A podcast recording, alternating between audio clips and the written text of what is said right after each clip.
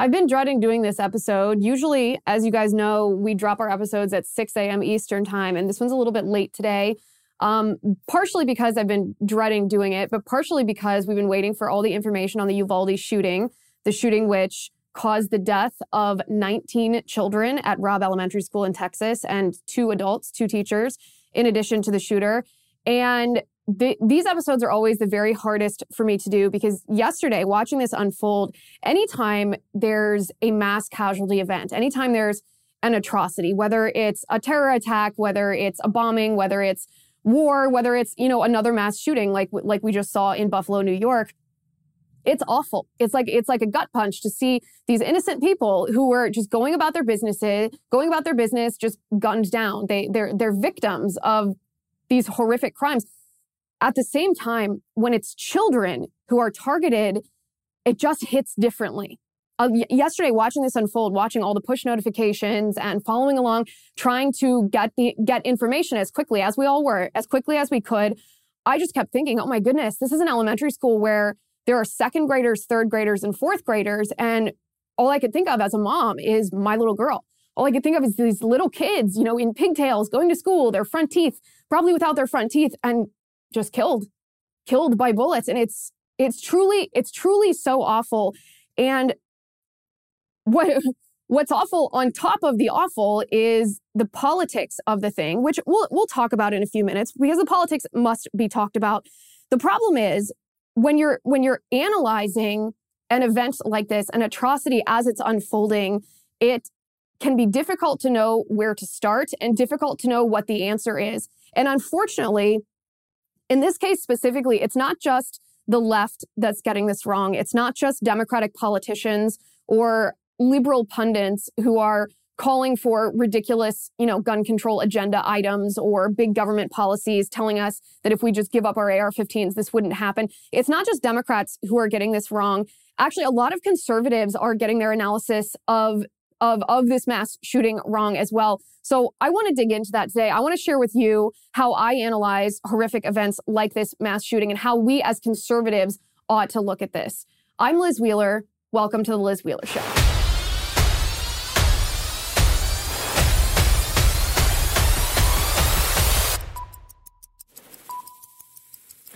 Now, I like Cozy Earth sheets because they address a problem many of us have. So let me ask you a question. How did you sleep last night? If you answered this question, well, not so great, or just okay, or please don't ask, well, you are not alone. One out of every three Americans reports being sleep deprived, and your sheets could be part of your problem.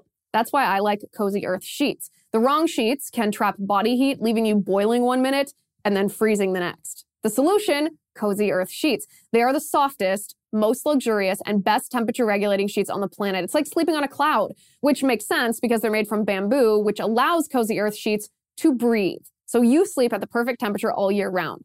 Cozy Earth even offers a 100 night sleep trial, which means you have up to 100 nights to sleep on it, wash it, try it out. If you're not completely in love, just send it back for a full refund. You can now save 35% on Cozy Earth bamboo bedding, 35%, but you have to use my URL. It's cozyearth.com slash Liz35. You have to hurry. This offer ends soon. It's cozyearth.com slash L-I-Z35. cozyearth.com slash Liz35. So the the the takes from the left on this shooting are obviously wrong. Like I said, we'll talk about that in a little bit because it is important to be able to debunk narratives coming from powerful politicians or viral social media claims, especially when we all feel this emotion, we all feel this impetus to take action. We have to stop this. We can't live in a country where these atrocities are commonplace. We must, isn't there something we can do? And the Democrats feed into this emotion that we feel. This very, it's a right and proper emotion. It's a good thing that we're feeling this. And Democrats feed into that by telling us, of course, we can fix this. Of course, we can stop this. All you have to do is pass our political agenda. And then they promise us that it, that, that these atrocities won't happen again. We know that's not true. We'll get into that in a few minutes. But conservatives, even those who are supporters of the Second Amendment, even those who are truly not just Republicans, but are limited government, pro individual liberty conservatives actually are get are are getting this completely wrong. They're actually proposing a non-conservative viewpoint. They're they're asking government to fix this. So we have we have the liberals who are blaming guns and the liberals who are blaming Republicans, which is false to the it, it's completely false, but it's also grotesque in a moment like this to try to use people's grief as mudslinging just to just to smear your political opponent. So liberals are getting this wrong. Establishment Republicans like David French are calling for red flag laws. Red flag laws mean if you basically it's it's the way to codify that if you if you see something say something. If there's some indication that an individual has committed a crime or has a mental health issue you can report that, that to the government. And without due process of law the government meaning law enforcement can take away someone's firearms until an investigation happened. And like I said, establishment Republicans like David French are calling for red flag laws, which sound okay. In fact, full disclosure here, I used to be more of a supporter of red flag laws than I am now because it sounds great. All of these shooters always display red flags, things that their friends or their, their schoolmates or their coworkers or even their family say, yeah, that was really weird. We saw these, we saw these red flags in this individual. If only we had stopped him. And so I used to support the idea of red flag laws more than I do, but I realized that that one crucial word that I mentioned, due process, that red flag laws suspend due process in order to allow law enforcement to confiscate guns from someone who where where it hasn't been adjudicated. And that's a that's a vulnerability um, that's a vulnerability for for abuse for abuse in a in a in a very widespread way. And so until we address until we address that until we address um, the due process aspect and incorporate due process as we should in red flag laws, the type of red flag laws that people like David French are calling for um, would cause more problems than than they would stop. So then we have Republican lawmakers as well, not just pundits, not just establishment figures like David French. Republican lawmakers are already just wanting to talk about public policy. They're wanting to talk about hardening schools. They're wanting to talk about funding for security at in, in the public school system. And th- this is fine. It, it's not a bad thing. We should have that conversation. But there's an aspect of this coming from Republicans or an aspect of what they're calling for that is also completely missing the point because they're looking for government to solve this issue.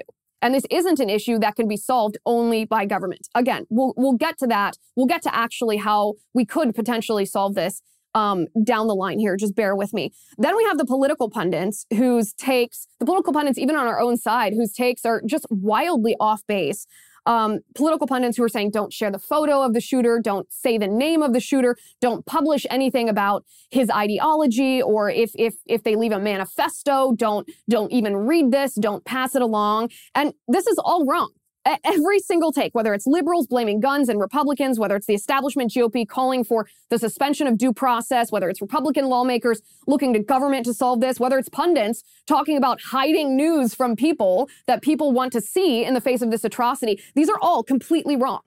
Completely wrong.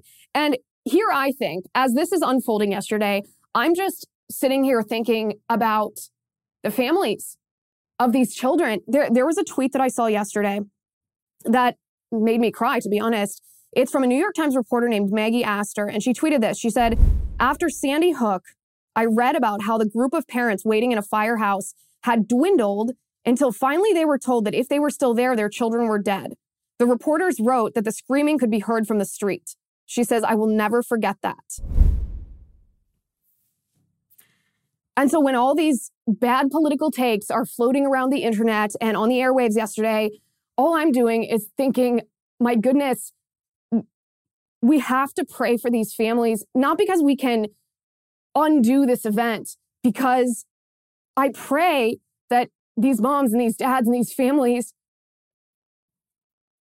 can somehow, even if it's in the smallest way, feel the presence of God throughout, throughout this horrendous tragedy that, that, that we're all following, that we're all feeling the grief, even those of us who aren't personally touched, our families haven't been personally destroyed, we feel your pain. We feel your pain. And so, how I analyze these events going forward is first, I ask all the questions. I say, well, why did this happen? What, why did this happen? What, what allowed this to happen? What was the circumstances of the event itself? It was a public school. And you'll notice that these shootings that happen at schools happen at public schools. They don't happen at Catholic schools, elementary schools or high schools. They don't happen at Jewish schools. They, they don't even really happen at private classical schools. They happen at public schools. So why is that? Is it, is it a matter of access? Um, meaning access to the building itself. Is there is there some difference in the security between the private schools that I mentioned that that aren't the targets oftentimes of these shootings and public schools that are? And I want to read you. Um, I want to read you a tweet from. Let me bring this up here. I want to read you a tweet from a reporter at the Daily Caller who said, seriously, before we start unpacking all of the other mitigating measures that we can take to prevent such acts of violence, mental health, Second Amendment, shouldn't we start with the simplest stuff? Why was the door leading to a bunch of helpless children unlocked? And th- this is this reporter, by the way, is Geoffrey Ingersoll. He said, "You'd be surprised what a locked door, simple as it may be, can do to prevent a criminal looking for opportunity." In his first interview, the FBI agent who originally started profiling serial killers heard testimony from one whose MO was simply to look for unlocked doors. Why was the door unlocked? What circumstances at this school allowed this to happen? This, this is a very important part. And I, I, I wouldn't even call this political policy. I suppose it is because all politics is personal. All politics has to do with, with us uh, as people and our families and our children. But y- you have to contrast, not, not, you don't even have to contrast this in, in the governmental sense, but think about a bank. Think about walking in there. Think about all the security and the security cameras, the single point of entrance, the fact that you have eyes on you the second you walk in a bank, and there, there's always armed and unarmed security in a bank. Those, those are not, that's not a government run bank. That's not a government policy. Those are, those are private organizations that, that protect our money better than we protect our children, that secure the premises of where we keep our dollars and our cents more than we protect the schools where our sons and daughters go. And this is something moms and dads should start speaking out against. Just like moms and dads were the ones who spoke out against critical race theory, moms and dads are the ones who are currently speaking out against queer theory and transgender indoctrination in schools. Moms and dads need to demand from, from our politicians that we secure the premises of schools, that there's a single point entry, that you have to you have to know who is coming in. You don't just let anybody in the school. You, you lock the doors. Maybe there's metal detectors. There certainly should be security on site, armed security on site, whether this is hired by the school, whether this is the volunteer programs that a lot of conservatives have been talking about. Th- these are things, of course, of course, that moms and dads can't just defer to politicians. Moms and dads have to take responsibility for their children because the government has failed. The government has told us you can send your kids to our schools and they'll be safe. And that's not true. That's false. And so moms and dads have to step up here. That's the first question. Why did this happen? Was the school secured? And then what what signs were missed here? Th- this is this is a big one, I think, because the signs that were missed here every single time we experience one of these events in our country that one of these these horrible mass shootings or terror atta- attacks is inflicted on us and our loved ones, there were always signs that people say, "Oh yeah, the the criminal, the killer was a real weirdo." And that was the case here too, that this, this 18 year old kid, this 18 year old kid was, had serious mental health issues that everyone in his life knew about, that he, that he cut himself. There, there was a New York Post article. I think I have it up here on my tab still. A New York Post article that was describing his, his pattern of self harm. A friend of his had said, well, he showed up to the park one day and he had scratches all over his face and the friend asked, "Oh, what happened?" At first, at first the killer said, "Oh, a cat scratched me," and later admitted that he had cut himself repeatedly with a knife on his face. And when his friend was like, "Why did you do that?" he said, "Just for fun." That right there, that's a mental health issue. That is a mental illness. Self-harm is a is a destructive mental illness. He was also violent violent towards his mother. He was violent towards his mother to the point that she she sent him to his grandmother. He he later shot his grandmother. This this is a mental health issue. At his workplace, he worked at Wendy's. He was known to have been aggressive. He was known to be antisocial and he was known to have outbursts. Th- these are mental health. These are these are social problems or mental health problems that that display in society that people around him, people who knew him, knew of. He also stopped attending school because he was bullied, because he wore eyeliner, because he was emo, because he had a lisp. all of these different things. I mean, the, these show perhaps some of the causes of the mental health issues, but they show he had serious mental health issues, serious mental health issues. And these are not signs that we as a society should ignore. And I, I know that's very easy to say, oh, if, if you see these signs, do something about it. And you say, okay, but what is there to do? This is exactly where conservatives get this wrong. This is where conservatives get this wrong because when, when conservatives see this scenario, they say, what government policy can we put into place to prevent this? Can we implement a law, a red flag law that empowers law enforcement to take action on someone who is dis- displaying mental health issues to prevent them from even getting their hands on a gun? Is there some kind of policy, you know, at, at a school that we can look to to prevent this? And this is a fundamentally anti-conservative view because cons- the, the, the fundamental ideology of conservatism isn't just small government for the sake of small government. It's small government for two reasons. It's small government to protect against a big government usurping our rights. Big governments tend towards tyranny. It's not a matter of, of if they do, it's just a matter of when. But the idea of small government or limited government is fundamentally to protect our right to worship, our right to free association, our right to basically to create a community through marriage, and the fam, the nuclear family unit and bolstered by our church and our faith community. That's, that's the underlying, the fundamental, the very baseline idea behind limited government. It's not just because, oh, we want a free for all or we want anarchy or because, you know, because we didn't like the tyrant King George. The idea of a limited government protecting against or limited government being a protection against a usurping big government is so that we can have the freedom to do those things. And those things, family and religion, those institutions are bulwarks against this kind of behavior against this kind of evil because that that's the thing the people who who are advocating that we that we ignore the killer that we don't publish his name that we don't show his photograph or pass it around that we don't look at his ideology or his history or a- anything about him that we don't study him because we don't want to give him infamy and notoriety or create copycats. They're missing the point here because the point here is this this isn't just an ideological battle between leftist political policies and and right and the political policies of the right. This is far beyond that. This is a battle between good and evil in our country you don't open fire on 19, 8, 9, and 10 year olds if you have the Holy Spirit residing in you. This is evil incarnate. This is a person who, yes, was made in the image of God and at some point made the decision to embrace the great evil one. This, this is demonic. This is satanic. This is evil. And so the battle that we're fighting in this country isn't the battle between gun control or or constitutional carry.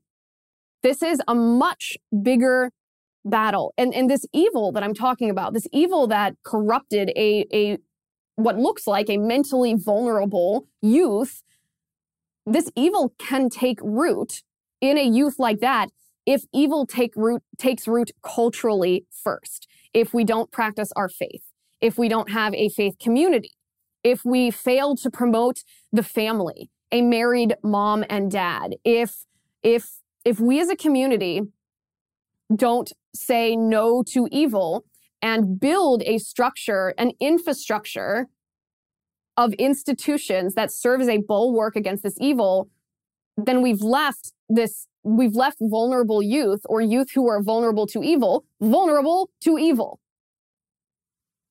It's it's a much it's a much bigger thing. There, there's also a list of there's there's a list of determining factors that are almost always not determining factors. There's a list of factors that are almost always present in these shooters. And no one wants to talk about these factors. We're told it's a gun problem. We're told it's an access problem. We're told, you know, whatever it may be. It's a white supremacy problem. That's what they told us after Buffalo. Um, which yes, he was a white supremacist and an anti and an anti-Semite. But there's a list of other determining factors that even conservatives don't want to talk about, and these are actually where we need to focus. Now, I like Bambee, and I think you will too, because small business owners, have you ever had an issue with employee attendance? Have you had an employee altercation in the workplace? Have you ever been confused on how to handle a situation with an employee? Have you ever had employee performance issues? Have you ever stressed about navigating through HR compliance? Well, the bad news is that one complaint against your company can turn your whole world upside down. The good news is Bambee is here to help small business owners implement good HR practices. Bambee is an HR platform built for businesses just like yours. So you can automate the most important HR practices and get your own dedicated HR manager. First, Bambee's HR Autopilot automates your core policies, workplace training, and employee feedback. Then your dedicated HR manager will help you navigate the more complex parts of HR and guide you to compliance. They're available by phone, email, or real-time chat. An in-house HR manager can cost up to $80,000 a year. But with Bambee, your dedicated HR manager starts at just $99 a month. No hidden fees. You can cancel anytime. You run your business let Bambee run your HR. Go to Bambee.com slash Liz right now for your free HR audit. It's spelled B-A-M-B-E-E dot com slash Liz. Bambee.com slash Liz. Okay, so oftentimes even conservatives don't want to talk about, about, well, the red flags that are almost always, I wouldn't, I won't even say oftentimes, are almost always evident in, in these killers. So let's talk about some of them. So oftentimes, most times, these killers have a history of mental health. We just talked about about this killer's his mental health history here. Um, and this is true. This is true in most violent events, in most mass casualty atrocities. In fact, Kyle Becker tweeted, he said, over 40 years, the statistics show guns don't cause mass shootings, but mental illness does. The overwhelming number of mass shooters had prior mental health issues. In a nation of 393 million guns, 99.999% are not used for mass shootings. He says stop blaming law-abiding gun owners. And and he he posts he posts a graphic here showing that um, mass shootings in the United States between 1982 and May of 2022 by presence of prior signs of shooters' mental health issues, that 63% had prior signs of mental health problems. 63% of them did. And in, in an additional 24, it was just unclear. 63%. So this, this is a huge determining factor. And yet we're told that we shouldn't focus on that or that it's just a cop out. It's a whataboutism, the left tells us. We don't want to put a stigma on people with mental health issues, which we're not. We're not doing. We're just identifying that people with mental health issues who show signs of aggression or domestic violence are much more likely to, to commit these, these, these heinous acts. So mental health issue is one. There's also a pattern of, and I, I don't know about this individual. I hope we find out this information, but there's a pattern of these killers being on black box uh, drugs, usually on SSRIs. That these black box drugs that that tell you that they that they address whether it's schizophrenia or bipolar disorder, sometimes um, depression, maybe anxiety. If, if you read the black black box label on these drugs, they have you know suicidal ideation, homicidal ideation as the side effects. Sometimes, not always, sometimes. And we can't ignore that. We can't ignore that the side effect of some of these drugs is a mental disorder that gives you an inclination to want to commit a heinous act like this. Um, a lot of these killers are also really into violent video games. That's the case. That's the case with this killer. He was known to play Call of Duty. He was known to play Call of Duty, which simulates the gruesome murder, the gruesome death of individuals. You you sit there, you're a shooter, and and that's what the game is we can't ignore the studies that show that when you're this obsessed with video games, it, it, especially ones that that simulate you as the killer, that this this carries over into your mental health. It carries over into your behavior towards other people. There are studies that show that violent video games actually make people more violent in their personal life, more likely to commit violent crimes. We can't ignore that. It might not be the single, it might not be the only trigger for someone to go on a psychotic rampage. But when you have this totality of evidence, these totality of factors that when you add them together, make someone more likely to commit this, why would we as a society ignore this? Because it's unpopular to say, because it might hurt someone's feelings, because you like Call of Duty or you know someone who's on a black box drug. we're not, I, am not sitting here and making an allegation that everyone who takes part in one or more of these, these behaviors or activities is going to be a mass shooter. But you have this, this, this pattern where these shooters, these mass shooters, these killers, they, they usually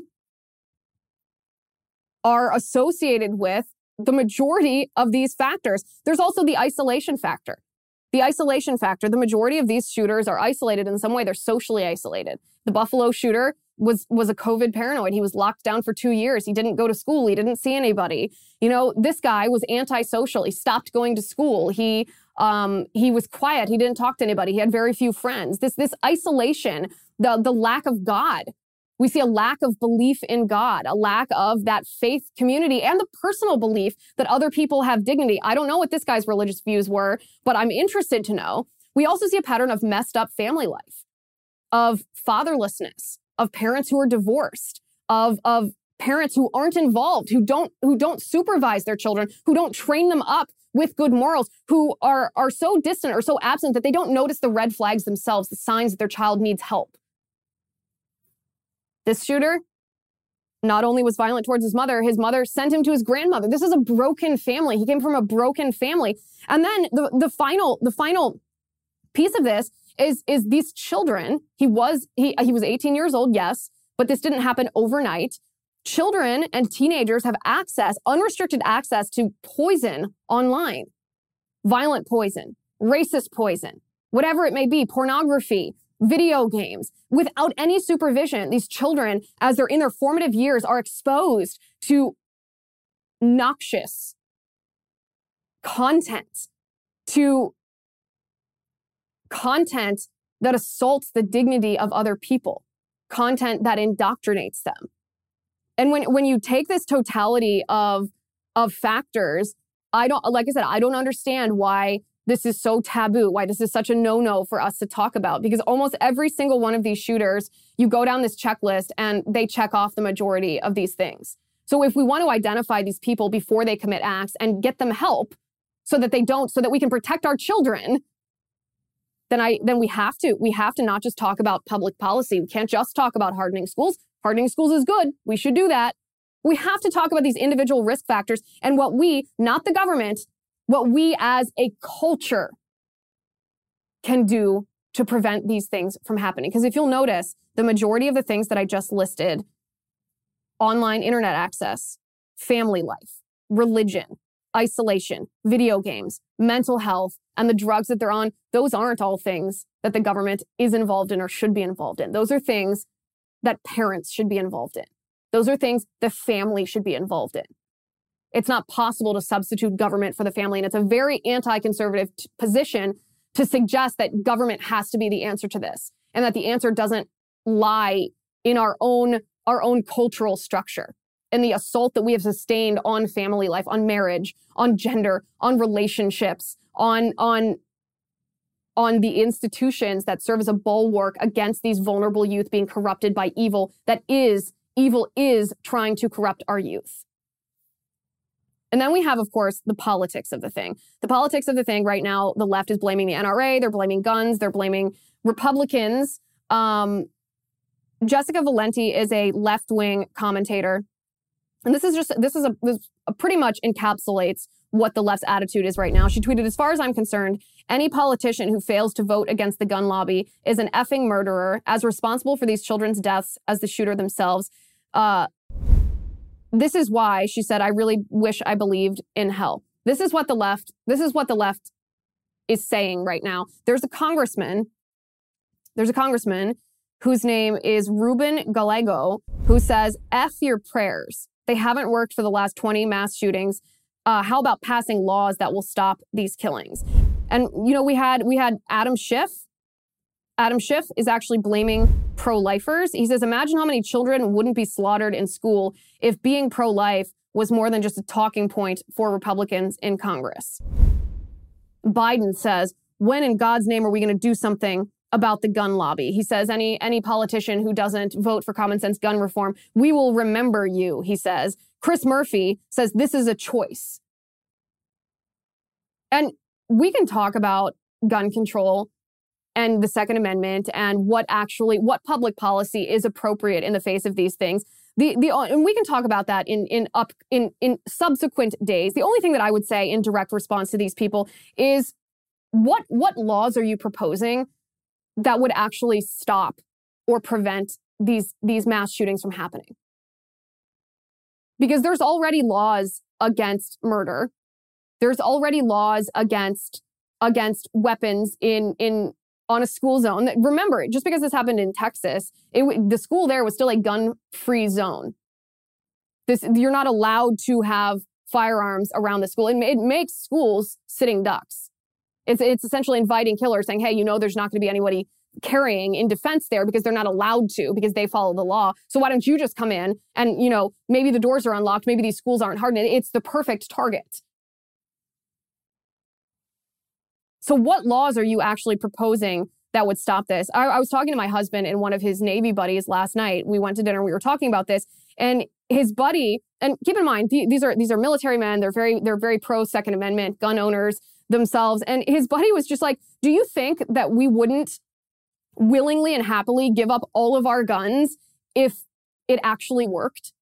If it actually prevented these shootings from happening, if it actually protected children, do you think we wouldn't, that every Second Amendment advocate, every gun owner wouldn't willingly dump their guns if it actually stopped gun related homicides? And I thought, you know, that's interesting because we would, we would do that, but it doesn't work. It doesn't stop mass shooters because mass shooters are criminals and criminals break the law. So what it does is it just renders legal gun owners vulnerable to criminals who would break who would break the law. It doesn't actually stop these things. Um, again, this isn't just a policy discussion.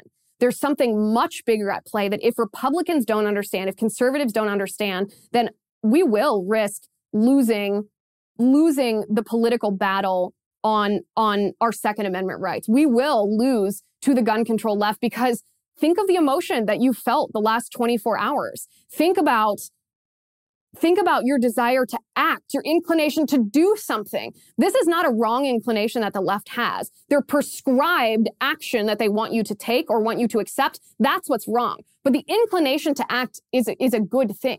This is something we should all be feeling. And Republicans and conservatives risk losing the political battle, which would, end- it's, it's important because it would endanger more of us. We risk losing this if we, if we belittle this into just a, a policy argument. Now, I like ExpressVPN because it keeps my family and my information safe online. If you go online without ExpressVPN, let's just say using the internet without ExpressVPN is like checking your baggage at the airport without a lock.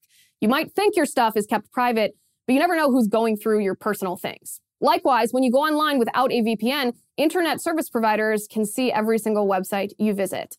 Also creepy. They can also legally sell this information without your consent to ad companies and tech giants who then use your data to target you. When you use ExpressVPN, internet service providers cannot see your online activity. Your identity is anonymized by a secure VPN server. Your data is also encrypted for maximum protection. It's also, by the way, really easy to use. You just fire up the app on your phone and you click one button. That's all there is to it. It works on all your devices, phones, laptops, even routers. So everyone who shares your Wi-Fi can be protected. I like ExpressVPN because it keeps my family and our personal information safe when we are online. Secure your online activity by visiting expressvpn.com slash Liz today. If you use my URL, expressvpn.com slash Liz, you can get an extra three months free. expressvpn.com slash Liz. So Republicans risk losing the policy debate in, in the eyes of the public. And that's, a, it's, it's, it is an important policy debate because it will either make us more safe if Republicans win or less safe if the left, the gun control lobby, um, wins here, but it's it's so much bigger than that.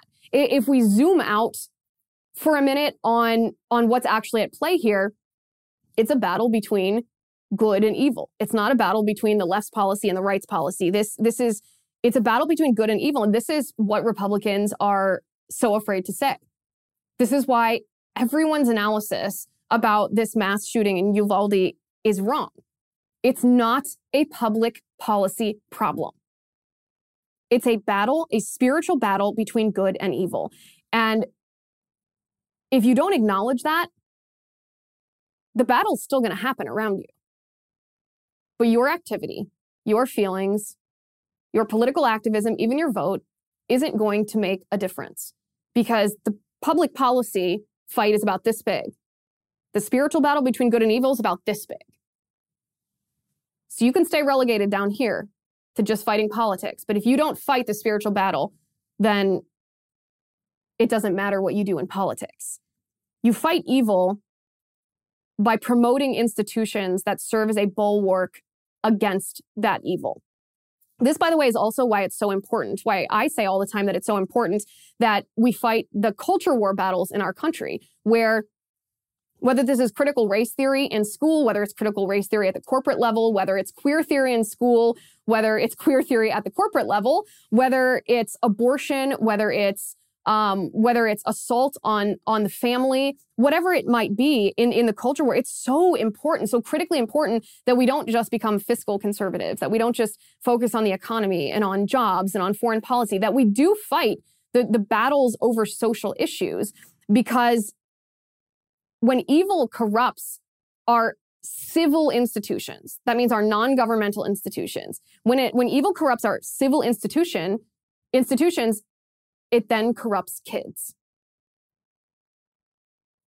Schools, church, our, our community, our neighborhoods, the nuclear family, a married mom and dad, marriage in, gener- in, in general, gender, parental rights.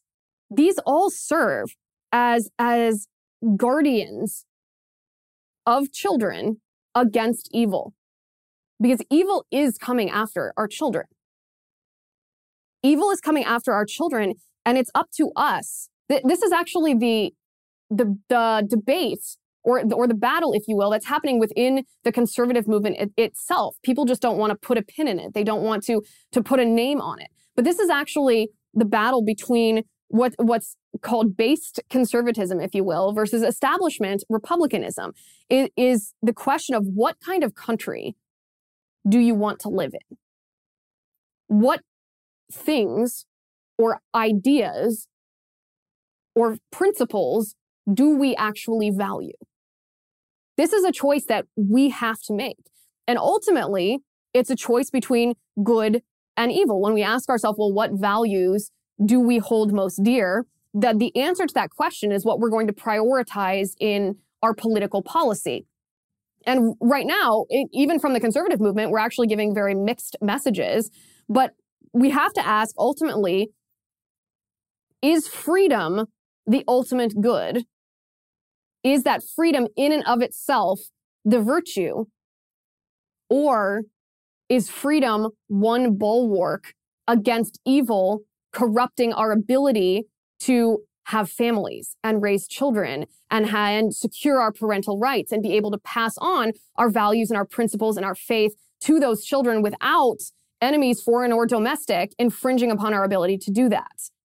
This is this is the this is the divide within the conservative movement right now. You know, the David French side says, well, the blessings of liberty is is the ultimate good, and, and you know, a lot of people make fun of David French for for labeling the drag queen story hour as well. This is this is a blessing of liberty. This is one of the the evil necessities that comes when when when we have the freedom to do what what we want and he puts on this pedestal the idea of freedom as as the ultimate good there's another part of the conservative movement that says no freedom is not the ultimate good freedom is one of these bulwarks that protects against evil so that we then can pursue the higher good the higher good is furthering the kingdom of god and doing so through marriage and doing so through children and doing so through the practice of your faith and there's a lot of conservatives and Republicans who try to separate their political views from their faith or their political views from their religious views. And they do that because they think it's a turnoff to voters. They do that because they're worried about the attacks from the left, or they do that because they're simply they're simply lazy in their faith life. They they they don't know any better. I, I don't care what their motivation is, why they do this. The fact of the matter is they do this and we can't. We have to sit here and say, I care deeply about the country that I live in. I care deeply about what kind of country our children are growing up in, what kind of country we are going to pass down to future generations. I care whether my child is going to public school and is being exposed to child pornography, being groomed to to think that they're a racist if they're white or oppressed if they're black, being groomed to think that that gender mutilation is appropriate and good, being a sitting duck to evil uh, in the form of a killer who is coming to harm the child. So, those feelings that we're all feeling, the feelings of grief, the feelings of helplessness, the feelings of we have to do something. There were politicians who were saying any action. I think it was Obama who said, take any action. I see your feelings and I, I raise you. This is bigger than you think. It's bigger than a policy debate. Your inclination to action is warranted. But the, what the Democrats are presenting to you or asking from you is a bait and switch. They're exploiting your emotions in order to push their own political agenda. The action you actually need to take is action to undermine evil. Politicians don't want to do that. So we have to. Banning guns, guns are already banned in school. Instead, what's happening in school is we, we're inculcating evil instead of good an institution that should be a bulwark against evil has become a place where evil festers. Our choice moving forward is do we want to protect our children? Do we want to protect our children from evil? If we want to protect our children, we have to protect them from evil. Evil that kills them in their classrooms, evil that corrupts vulnerable kids by destroying the institutions intended to protect kids from being vulnerable to that evil and then allowing some of them to fall prey to the evil that turns them into killers. It's so much bigger than a policy debate. And we have to ask ourselves are we willing to fight the fight that actually matters? Thank you for watching today. Thank you for listening. I'm Liz Wheeler. This is The Liz Wheeler Show.